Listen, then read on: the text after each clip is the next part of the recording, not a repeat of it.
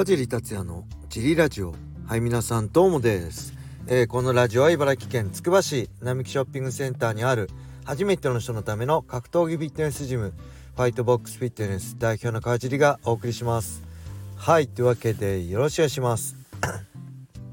すいません。久しぶりの配信ですか？いつ以来だろうこれ。えっ、ー、と日曜日小野田さんと土曜日にとって日曜日に配信してそっからやってないかな。月か。2日休んだんですかね。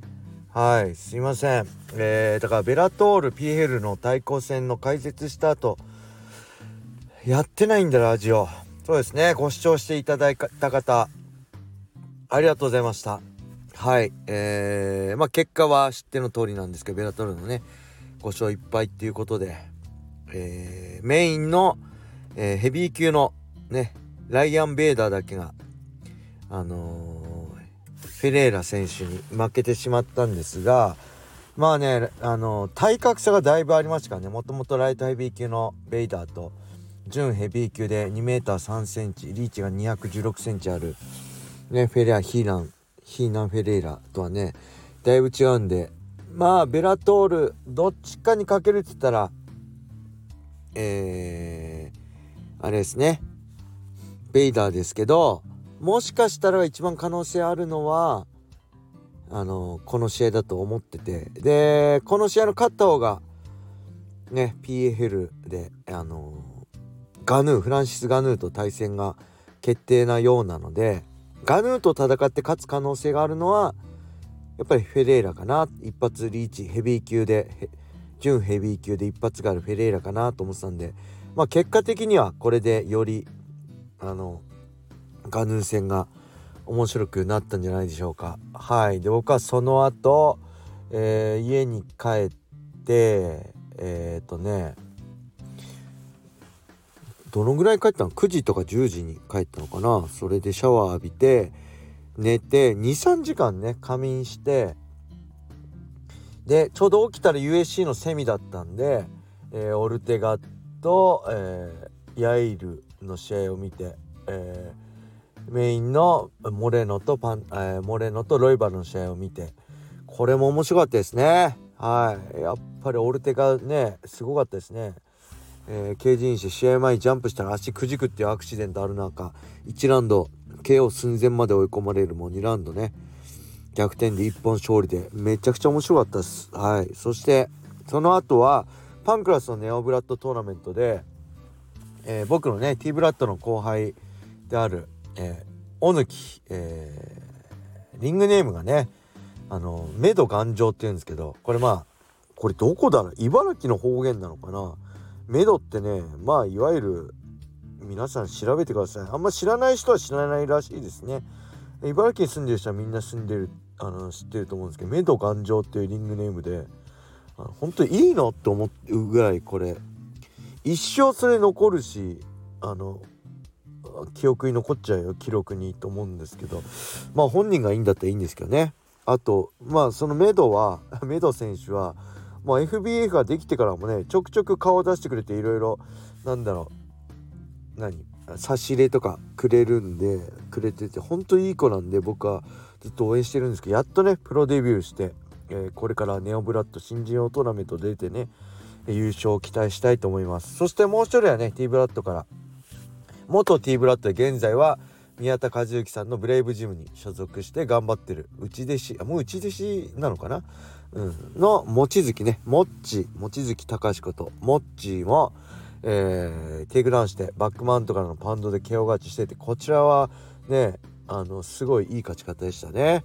2人ともこうやってね同じ場所で格闘技をやって、まあ、僕指導してたっていうのはおこがましいけどね。一緒に格闘技やってきた2人がえー、こうやって活躍する舞台をね見れるっていうのがやっぱりね引退してからの楽しみはこれですよね。うん、自分と関わりがある若いファイターが格闘技を必死にやってる姿を見るのがね何よりも楽しみです。はい引き続き応援してます。皆さんも応援してあげてください。よろしくお願いします。はい。そして、えーと、それが日曜日でしょ？それが終わってから、えっ、ー、と夜からね、えー、趣里くんと僕の幼なじみで僕がパーソナルやってて趣里くんのスポンサーしてくれてる人3人でねあのー、ご飯食べに行って行きましたね。でそれに帰ってきてえー、っとねお酒飲んじゃいましたね。はい。お酒飲んでなかったんで飲んだら気が付いたら朝でした。もう弱いですね。もうすぐ記憶のなくなっちゃうっていうか覚えてないですね。はい。そして月曜日は、えー、出張チリラジオのね3月分の収録をザザザザザってしてきたりジムの掃除をしてきたりね、えー、やってました。はい。で今日です。今日もジムで楽しくできました。えー、そんな感じで小学生の日記のような、えー、ラジオですがレターも行きましょうか。ちょっと待ってくださいね。これですね。川地さんお疲れ様です。カーフキック自分は蹴られたダメージ以上よりカットされた時の激痛で二度と蹴らんと心に誓いました。そして、えー、アンデルソン・シューバの足が折れたのを見て以来見るのも怖くなってしまいました。個人的には謹慎してほしいぐらいです。はいありがとうございます。えー、ねカーフキックはすごく効果的なんですけど諸刃の剣で自分の足もね怪我しやすいんですよね。はい。でまあアンデーソン・シューバーの足折れたのはえー、あれいつだっけ？僕が UFC デビューする時の年末だったかな。なんか2013年の12月28とかですかね。えー、ジムファ T ブラッドの忘年会をそれ見ながらやってた記憶がありますね。あれはカーフキックっていう普通のローアンデーソン・シューバーのローを、えー、誰クリス・ワイドマンでしたっけ？がカットして、えー、膝に当たって。膝にはよく当たるんですけどあそこまで折れるのはもうほんと偶発的ですよね。狙って折れないし蹴っても折れないことが多いんですけどタイミングがもうたまたま最悪のタイミングで折れてしまったと。はい。でそれでもうあれはね俺もね見ないです。怖くて見れないです。やったらあの目背けるか早送りします。止めるか見るのやめるか。そのシーンがあったら。面白い面白くないんですけどアンデルソン・シューバのすねを真っ二つに折ったクリス・ワイドマンがその数年後自分がローキックを蹴って、えー、自分のすねが真っ二つに折れてしまったっていうね、えー、ちょっとなんだろう。そのそういうのありますよね。それがちょっとびっくりしましたね。えー、まあカーキックはね練習でやるのはいけ試合でやるのはリスク結構高いからあの堀口選手とかね思いっきり蹴るじゃないですか。あれすごいですよね。まあすごいっていうかそのカットされないタイミングをフェイントかけて明らかにやってるんでそれがすごいなと思いますね。ただえー、何も考えずにやっても怪我のリスクがありますからね。はい。それではもう一ついきましょう。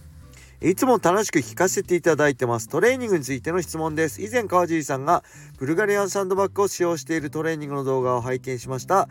川尻さん的にブルガリアンサンドバッグの良さをお聞かせください。またスピンとかスナッチとかいろいろな種類のやり方ありますがおすすめがありましたら教えてください。よろしくお願いします。はいありがとうございます。ブルガリアンサンドバッグは FBF にはないんですけどえー、T ブラッドはありましたね。僕が提供していただいたものです。